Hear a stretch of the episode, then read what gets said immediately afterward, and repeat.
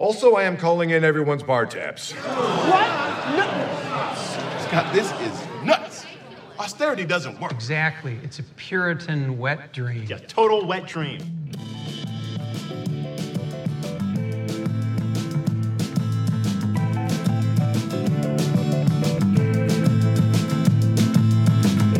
Hello and welcome to Pod 49, a fan podcast about the AMC show Lodge 49. It's a discussion and recap show. It's unofficial, by the way, but it is made out of love and interest. This is our third episode, but our first recap episode, starting with episode one of season two.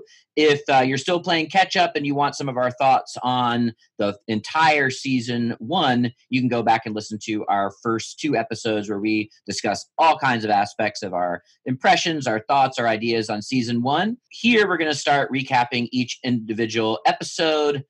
And I'm joined by my, I don't know, my co knights, uh, my uh, co brethren in the Pod 49 Jim and Bart, how you doing today, guys? Great. Good. Very excited. All right, so we're going to jump into it. Just a little bit of background on this episode is, of course, the season premiere of episode one, season two, and it's called All Circles Vanish. It actually was written by show creator Jim Gavin. I don't, he doesn't write all the episodes, but this premiere for season two was written by Jim Gavin. It was directed by Jake Shearer, I think. Shearer. Sorry, Jake, if I get your name not wrong. Jake's a maybe Schreier. That's what I guess. I don't know. All right. Yeah, Jake Schreier. Jake yeah, I- Schreier. I suck at pronouncing uh, pronouncing. Uh, so we're going to go with. Jim's pronunciation. And he's actually directed six episodes in total, two in season one and four in the season two. And some guest stars that we'll see at least for the first time are Bronson Pinchot. And of course, Paul Giamatti did voice work in season one, but we see him on screen here. And uh, we get voice work, but we don't see Cheech Marin, Cheech and Chong fame, another guest star. We're back in the thick of it. Season two has begun. What are your just quick impressions? What did you think about this first episode? Uh, yeah, I thought it was great. I felt like it jumped us right back in. There was, um, you know, a couple moments of exposition. I thought that was pretty smooth. That kind of got us a little bit uh, caught up on some of the tie tie-ins from last year. And I think they introduced a lot of new characters for the season that were pretty great. I really loved the scene of Daphne, the, the lawyer, the donut shop. I thought was particularly great. And of course, the Instagram influencer family uh, that opened the pool party uh, shop in Dud.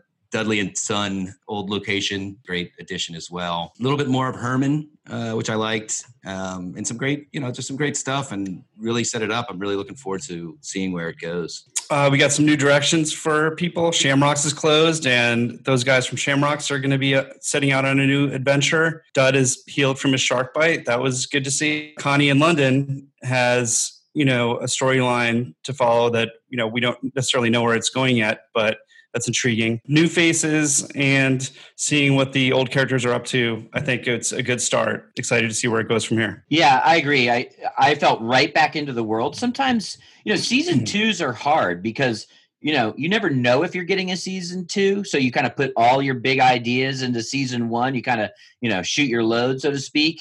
And so that's where a lot of shows stumble in season two. I can think of any number of shows where I was so excited for the first season, and by episodes two or three of season two, I was like, "What happened?" And right away, I felt right back in the world. I felt like I picked up right from season one. I agree the exposition was was done well. I felt like we were kind of right back both into the vibe and the plot and the characters. So that was super I was super relieved, maybe is the best word.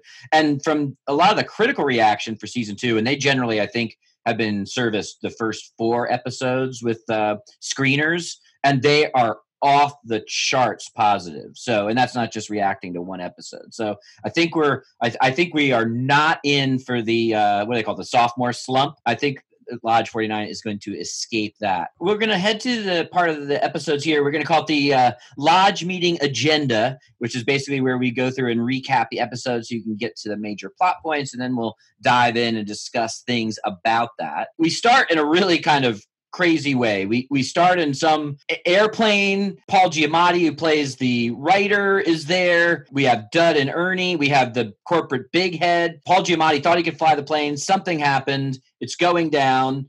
Uh, he pulls a little bit of uh, celebrity culture and takes up basically the available parachutes. And we kind of end with a freak out of Ernie and uh, Dud.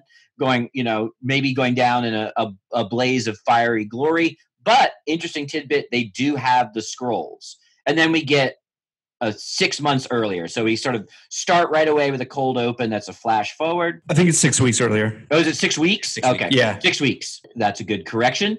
And then we kind of go from one almost hallucinatory scene to another as we get this roundabout kind of in the round montage of of these kind of almost like American Museum of Natural History style dioramas of different characters and different scenes from the mm. show. There is symbolism galore. We'll dissect some of it. You could probably do hours of dissection, and I know on Reddit and some of our other friends out there probably are. So we'll weave that in and and continue to talk about that a little bit on Twitter and in this show. But there is so rich. The first question we had right off the bat is we're not quite sure whose dream hallucination. This is is it duds in the hospital bed? Is it connie who we'll see in just a few minutes? From there we go oh also this scene is set to broadcasts the bee colony which bart very astutely uh, noticed is also the you said the refrain is all circles vanish in the lyric? So the title comes from an, uh, a piece of this song. Then we go into we got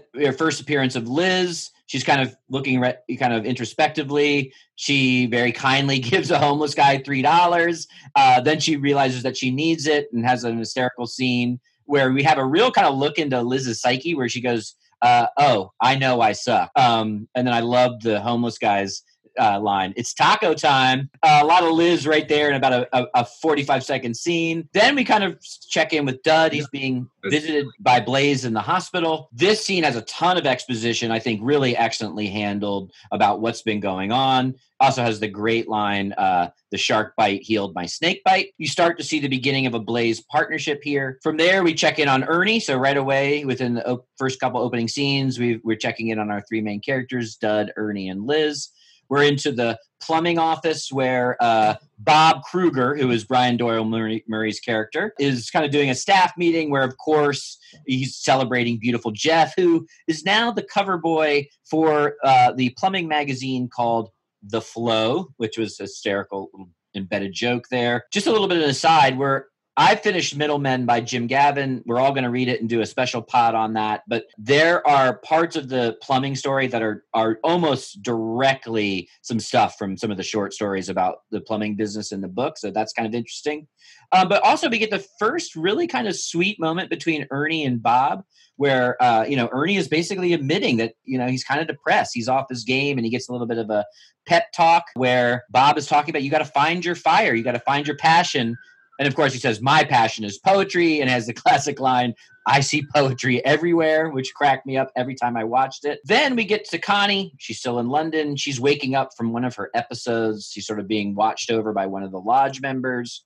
Um, this is where we kind of get this weird connection because we see a quick snippet of Connie kind of passed out around the time of the dream sequence. So here is her coming to. Liz being picking up Dud from the hospital.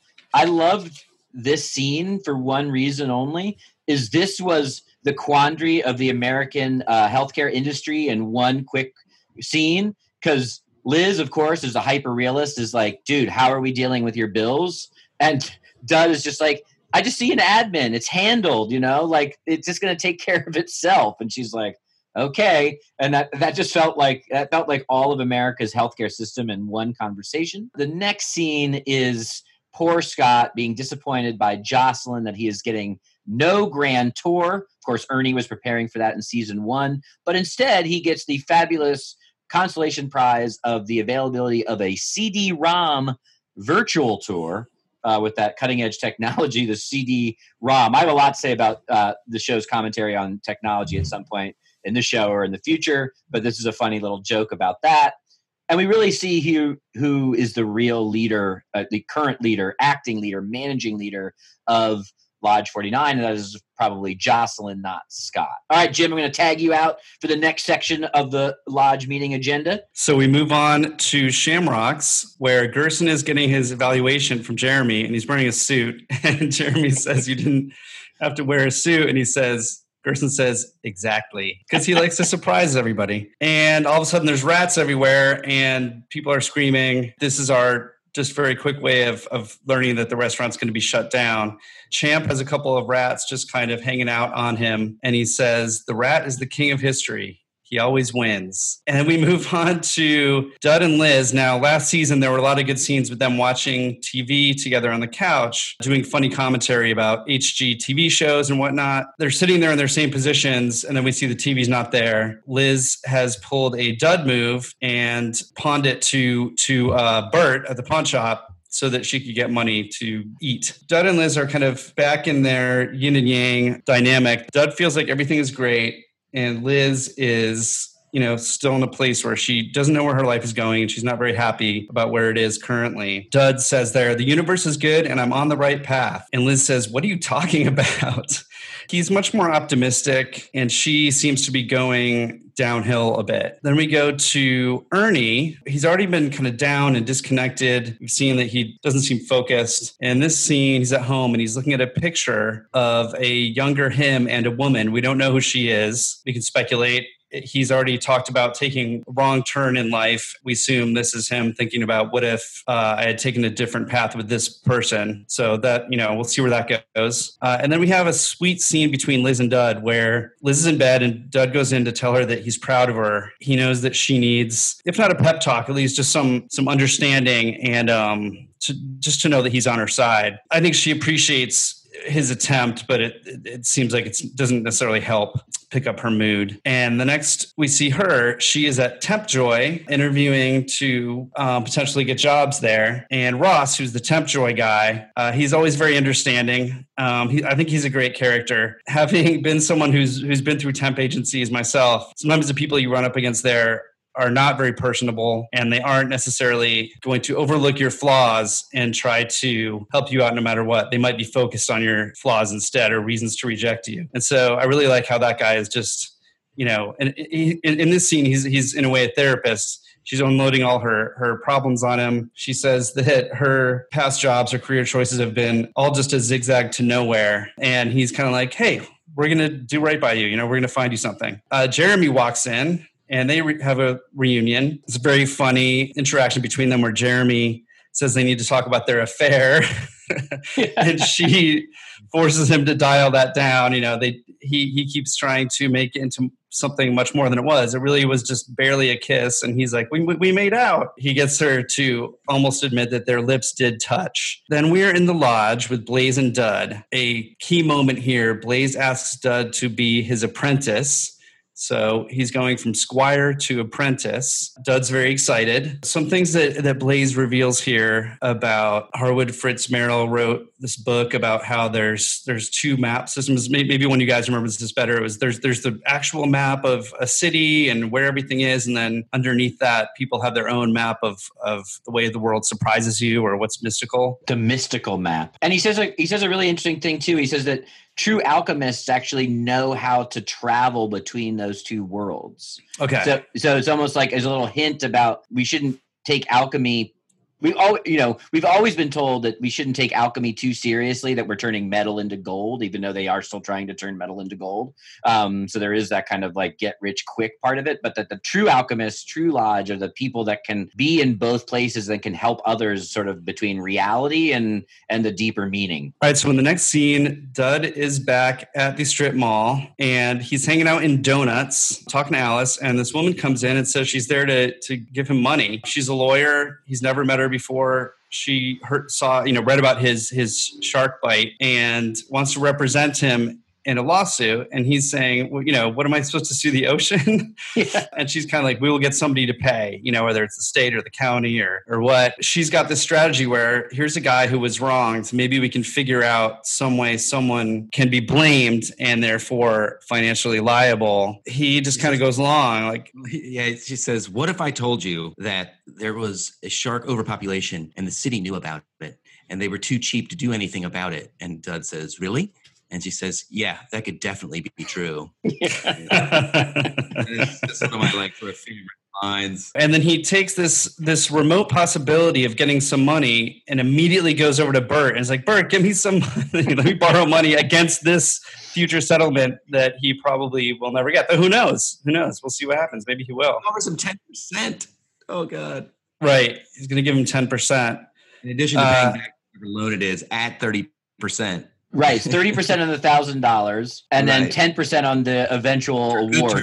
Okay, so a few more scenes for me here of the lodge meeting. So I really love this. Dud and a few people are hanging out. Scott comes in and says, "You know, I'm ringing the bell. Where is everybody?" Jocelyn says, "Let's all start the meeting. Come on, come on, you knights and knaves." And then they get up and start going in, and, and this look on Scott's face is just priceless. Like, ah, you know, damn it! Like, why aren't they not honoring my authority instead of this dude? Which he, he's already had the conversation with Jocelyn about who's really in charge. What happens in there is that, you know, Scott asserts his new authority by telling everyone he's going to call in their bar tabs, which does not make anybody happy. There's the makings of a revolt there. Uh, Gil says to Jocelyn, Did you approve this? Again, making Scott feel insecure in his position and his authority. They're all clearly disillusioned with, with Scott's leadership. Then we go back to Connie in London. She is in Lodge One and she's in this archive looking through a device that spins around um, we don't see what she's seeing. This woman comes in and says, That's an orbiscope, which uh, made me immediately think of Orbis, I think intentionally. She describes to this woman, I think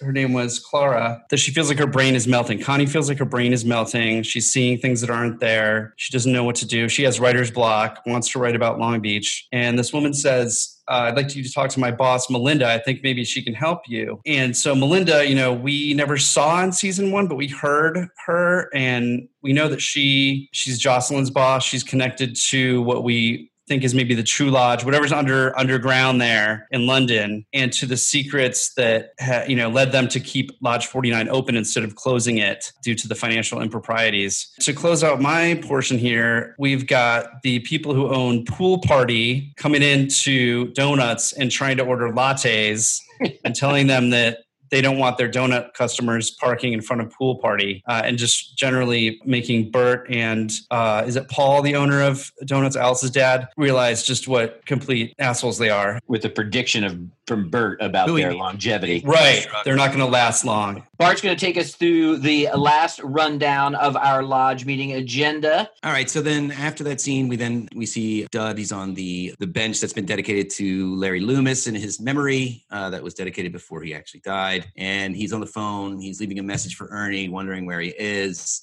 He's taken three buses to get there. We find out later, and he's still sort of inquiring with uh, Ernie. Uh, he's not at the stage where he's angry yet. He still thinks that maybe he just hasn't gotten my messages. But of course, then the next scene we're cutting to uh, is uh, Ernie's in the in his car. It's like that same spot where he I think he hands Herman some money at some point or something like that. But it seems like it's the same spot that he goes to maybe just to sort of clear his head. Of course, he's listening to that book on tape with Giamatti's voiceover. Um, he looks in his rearview mirror and he sees this. Uh, donkey with the narwhal horn or unicorn or I think a unicorn horn i think Is it a unicorn horn? Is it yeah that- yeah yeah it's a unicorn horn I just I was assuming narwhal because it was in season one. To me, it just seemed I thought he was like kind of mashing together uh, El Confidente and Captain. Sort of an interesting scene. I don't know where that's headed, or maybe it's just in a way of uh, representing something that uh, whatever's missing for for Ernie to get him back on track, to get his fire going again. And then we see Liz at her new temp job. She comes in the office. She runs into somebody who's coming out of a door and thinks that might be the person she's supposed to look for. But then when she mentions Dr. Kimbrough, he says, like, you know, he kind of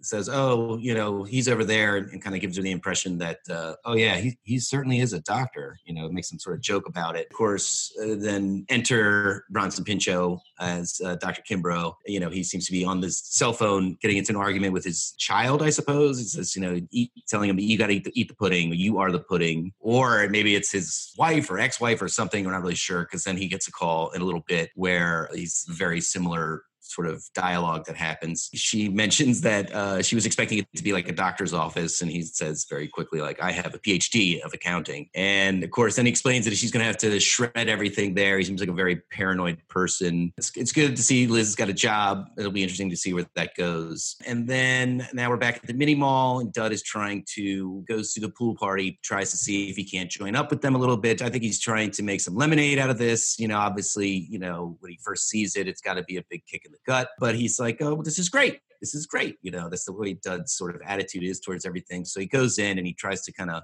say, you know, look, I, I can do this. I know all the pools. And they, of course, blow him off. And I think uh, the dad says something like, don't take this the wrong way, but you trying to get a job here is sort of like if we opened a cruise line and the captain of the Titanic wanted a job, uh, which is very, very insulting. Obviously, the uh, son, uh, what's his name? Bowie. Yeah, I don't know what to make of that. He's sort of Neanderthal ish. You know, he doesn't really move much. His, his, his brows don't really move much. His face doesn't really move much. There's not a lot of expression going on. He's got Um, enough in him to be incredibly misogynistic. Yeah, that's about all he has. You know. Um, I like. I love The the only interaction you get from him is pushing a woman's head down to his crotch. Like that. That that's the Right. extent of his ability to engage in any of the scenes we've seen from him. but a very important part of that scene is that when they when he's about to leave, they hand him this box that's got a bunch of stuff that was left over in the office, and they come across the VHS tape of their uh, commercial for Dudley and Son, although it probably is before it's and Son. Anyway, very charming video. We see Dud and Liz's mom. Um, I, I was always under the impression that she had sort of died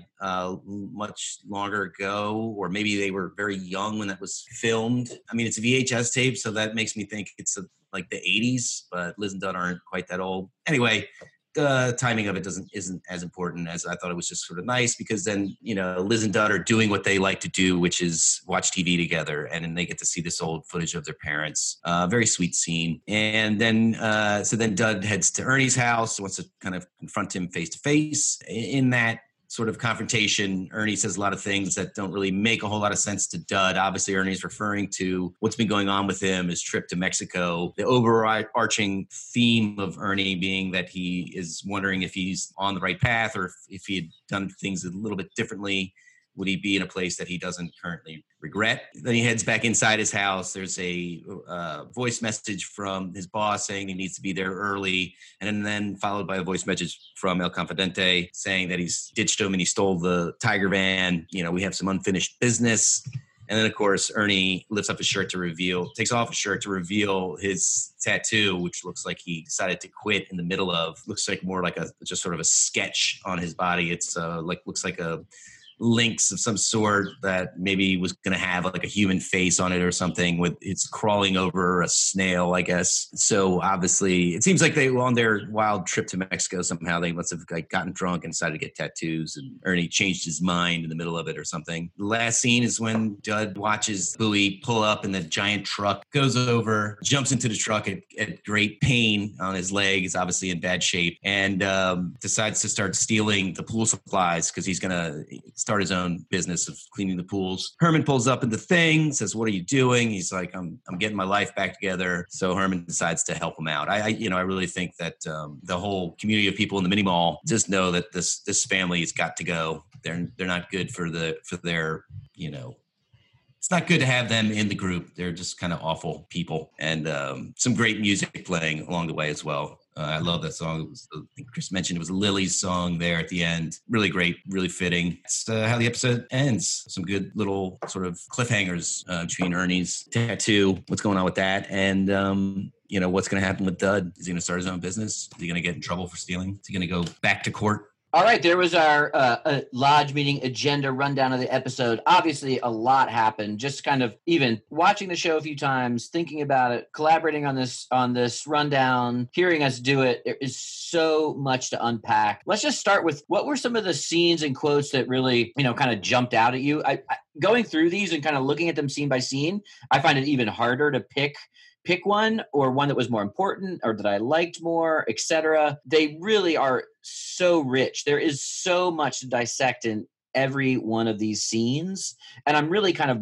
amazed at how much they were not only able to get you back into the vibe of the show but also the world is so expansive even if it feels kind of haphazard it's definitely not the scene for me that i just loved was the the temp joy scene that starts off with with liz and jim what's the name of the temp joy agent Ross. Ross, who I agree, I love. He's empathetic. I love when he says, "Well, that that kind of is my job," and he just lets Liz do her thing. But we we learn more about Liz in that thirty seconds of kind of monologue that she does about her backstory. We obviously know a lot about her kind of current life in season one, but like we get almost all of her backstory in that little monologue by her.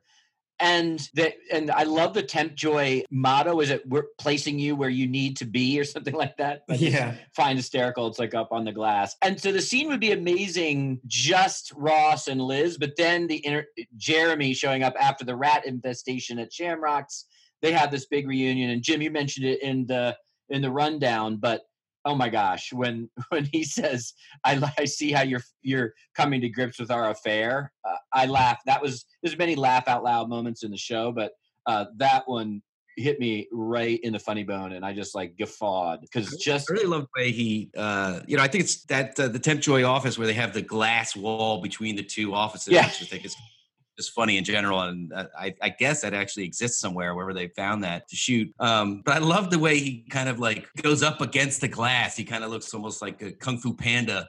And he's like in a, like a, you know, and he's like, Les! He's so generally happy to see, genuinely happy to see her. And um, just very good uh, physical comedy there, I, I thought, by Jeremy yeah, he throws his whole body at her essentially. like as if there was no other way like he like the glass was going to separate them forever or something you know he could like he can't figure out to go back out the door to see it whatever it was just really cute and charming and, and great I, i'm a sucker for physical comedy We talked about Jeremy a little bit in uh, in one of our season one recap episodes, but his earnest, modern, sensitive man character is so brilliant. You get and like it just he gets you right back into it.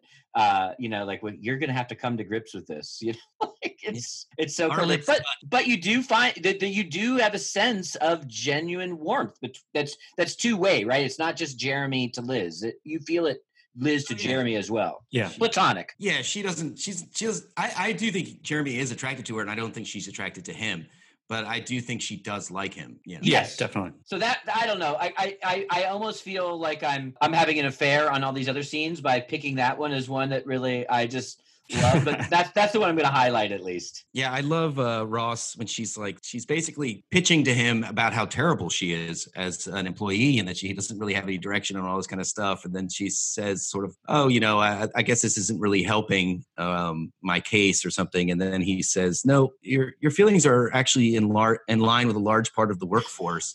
I love that line, and I thought it was uh, like very definitive of what the show is sort of all. The economic angle from the whole show is, you know, this idea that these that that people are sort of lost on their own. You're, you know, it's like a whirlwind in the capitalist structure of like I don't know what I'm supposed to be doing. I don't like the jobs that I can get. You know, what what is the what what am what should I be doing? Where where am I going? That sort of like fear.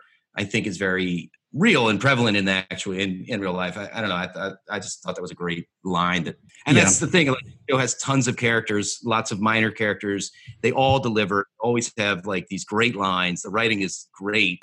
And we learned that Dud is a model temp employee. I also like that whole scene when um, Scott is up at the podium. It's not going very well, and of course he's talking about how the lodge needs to, you know, make some money to keep it alive, and then mentions that he's going to close all beer tabs, you know, and they and that's when they all sort of like hit it, like this is, you know. Ah, what are you getting? People walk out, they throw their cups down in disgrace. I don't know. This is very kind of a touching moment for me. I work at a bar that used to run tabs for people. Uh, it was a weird way of doing it. He would actually have you borrow money from the bar so that it was an even thing. So you borrowed, you'd get a 20 and then you were supposed to pay the 20 back. And there was this like chip book. But anyway, yeah, the, that thing was, he was always, you know, under with it. You know, there was people who would, you know, borrow 140 bucks and then up to 140 bucks or something and then never and then never come back or not show up for like six months and that kind of thing happened all the time. So yeah and those kinds of bar atmospheres it's almost like the, the running the tab is sort of crucial to just even functioning i suppose. But i love big ben peters shouts out austerity doesn't work. And i love that like closing your beer tab is is, is the same as austerity um Ah, I see very i don't know that was a great scene. Blaze calls it a puritanical wet dream. yeah.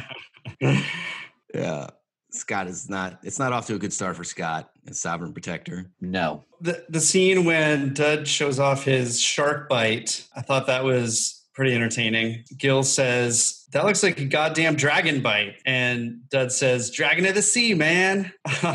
this kind of made me think about uh, when we were talking in our previous episode about the uh, symbolism that we liked in the show. For me, the thing that came to mind first was the knight squire dynamic and sort of everything that goes along with that. Um, some sort of you know medieval imagery and one thing I didn't mention but thought about later was how Larry sees the oil pump as a dragon. He has this vision of the of, of the dragon next to his trailer that he lives in, and so then we have this this back again here with you know, dragon talk, calling to mind sort of medieval um, quest to to slay a dragon and whatnot. Yeah, the whole show is so funny. It's, I've seen some writers call it like a, a modern day fable, and if you really peel it back, the whole thing is this like kind of treatise on medieval quests and dragons and knights and squires and the different imagery, people with powers and mysticism, and uh, you know, kind of our Liz and Connie versions of witches, you know, in a, in a positive connotation, you know, like sorceresses. There's so like there really is this like modern day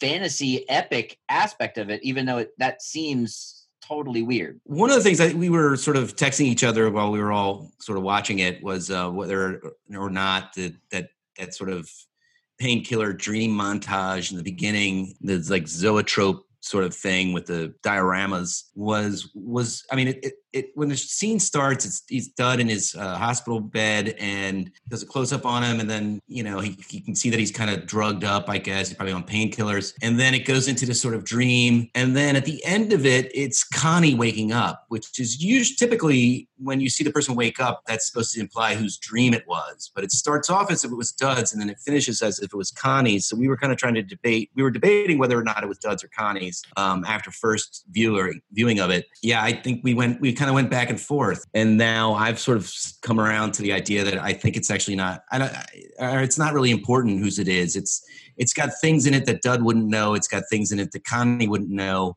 It doesn't seem like it could really be a real dream of either one of them but I I kind of ended up thinking that it was more of just sort of like a montage of foreshadowing for the new season, you know. So basically, right at the beginning, after that opening scene, and so it just sort of sets the tone of where where where the show is sort of headed this season. You know, that's that's sort of what I thought about it. But what did, what did you guys think? Well, one, it was just a visually amazing scene, right? So, like before we like even connect what it might mean, or who's having the visions, or does it matter who's having the visions? Any of those things? It, it almost it almost makes me want to go and look at it like still by still, and almost like look at each of those pieces because it's you know there's a raven in one. I'm sure you could probably go by and find a rat if you looked at the one with with champ and and gerson. You know there, there's so much imagery overlaid and it's just also the spinning and all that. It was just amazing scene. I feel like we could have probably filled an entire podcast talking about that scene. And some of it was the future with gerson and champ and jeremy in in in some kind of workplace that they certainly haven't been in up to that point.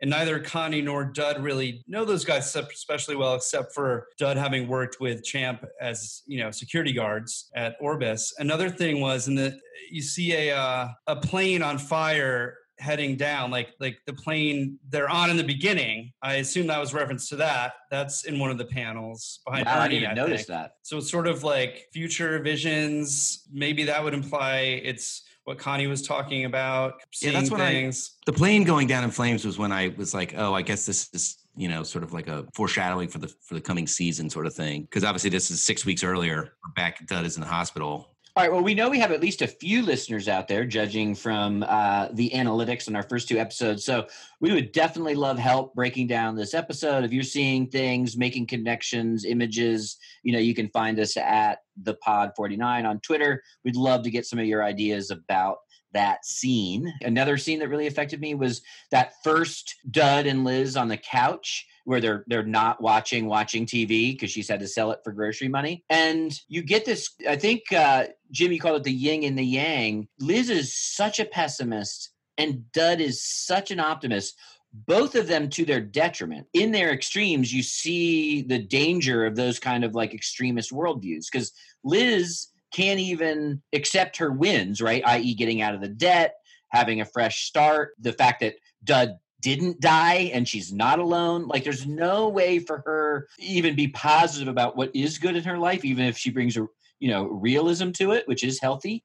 And then Dud is so positive that he's clueless, right? He's just like hyper naive. And so sitting there on the couch and like almost this like obviously there's a lot of love for each other, but there's a, a battle of these kind of worldviews that takes place in that couch. And, you know, I, I always, I mean, Voltaire's Candide is I don't know maybe my favorite book of all time at this point. It reminded me of like like Pangloss and the Best of All Worlds and all of the kind of like these characters who embody these extremism of and ridiculousness of philosophy and just continue to espouse it regardless of what is happening and what the reality is in the world around them. But I, I was just like, wow, that they they are so locked in their worldview that they're cages and and that that scene like summed that up to me because they couldn't and even when he goes into her room a few minutes later and tries to connect with her they they can't connect they, like their cages of their worldviews is actually not allowing them to actually benefit from each other's company The funny thing when Liz is chasing down the homeless man she gave three dollars to to get it back, you know, I just sort of was thinking like, Liz, Liz, you know, there, there's ATMs everywhere. You know, like I mean, I guess she's unemployed, so maybe she just doesn't have the money anywhere in any kind of bank account. But um, yeah, Yeah, she had to pawn the TV. Yeah, she did have to pawn the TV, but yeah, yeah, I don't know, but she is sort of so stuck in the way she thinks that I, yeah, to her own detriment, I think. But um, yeah, she, I really saw a connection between Liz and Ernie, the way that they have the sort of pessimism versus Dud's optimism, and how, in a way, both of them can get kind of frustrated with Dud. If you're like a very much a realist, then people who are dreamers can just sort of just can kind of get on your nerves, I think, a little bit. Dud and Blaze, on the other hand, where they are both very optimistic. I mean, naive, even, you know, we had in season one, Blaze was very much so enamored with the con man that he couldn't even see it. Somebody that was listening to him, that believed in him. You know, and he does have these fears. He, he mentioned in in in season one about you know sort of being a phony or chasing something that doesn't exist, and uh, you know he has these moments of doubt and stuff. But he's ultimately a very optimistic person, and they you know so he and Dud have this enthusiasm for checking out um, for going looking deeper into the books and alchemy and the scrolls. In a way blaze and dud have kind of they've they they have their fire. Why don't you tell us what do you what did we decide was the driving theme of this episode? And quite possibly the rest of the season. Yeah i think it's you know you got to get your fire back. I mean that's what um, blaze says at the hospital. Then uh, brian doyle murray says something very similar to it. Um, i think ernie might have mentioned something about not having lost it. He's lost something in his life that he doesn't think he'll get back. So yeah it kind of ties back into duende you know that's what captain called it and that's what he was tr- trying to get back by hanging out with the guys at the lodge. And that's you know to me it seems like uh, you know it's about rebirth not to be too personal about it but i've definitely gone through some moments where over the years of owning a small business where things look very dire financially and i've noticed that i i i, I lose my humor because i typically like to jo- kind of joke around and laugh at things and it's it's sometimes it feels like that's a luxury to be able to sort of have your own humor inside of you.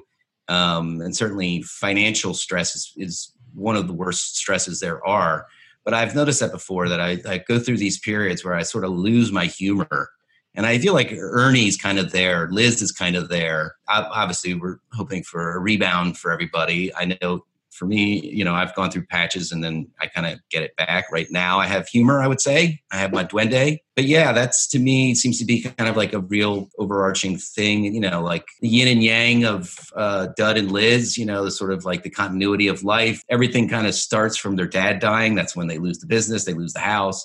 That's what puts them in this whole position, which is why you know, which, which, comes right right on the heels, uh, no pun intended, of his snake bite. And yeah, and they hit this terrible spiral and now they're kind of climbing out of it. I'd even argue that Connie is in a similar position. Scott is in a similar position, and even the lodge itself, and even this idea of the true lodge, right? Like getting back to why it matters. So yeah, I, I love that. I think Duende is the perfect. You know, that we have all kinds of whether it's Brian Doyle Murray's Bob character is a bit of an oracle. Blaze is a bit of an oracle. You get these kind of characters that kind of signposts. Even Captain last season that you have to find it but like recapturing the duende is is just a, a super interesting way to to think about that. Yeah and i also think scott is maybe on the beginning of a downward spiral. I mean not that things were totally great for him last season but now that he's, he's sort of usurped the throne from ernie and now he's realizing that it's not all what was what he thought it was cracked out to be. You know he's not getting the grand tour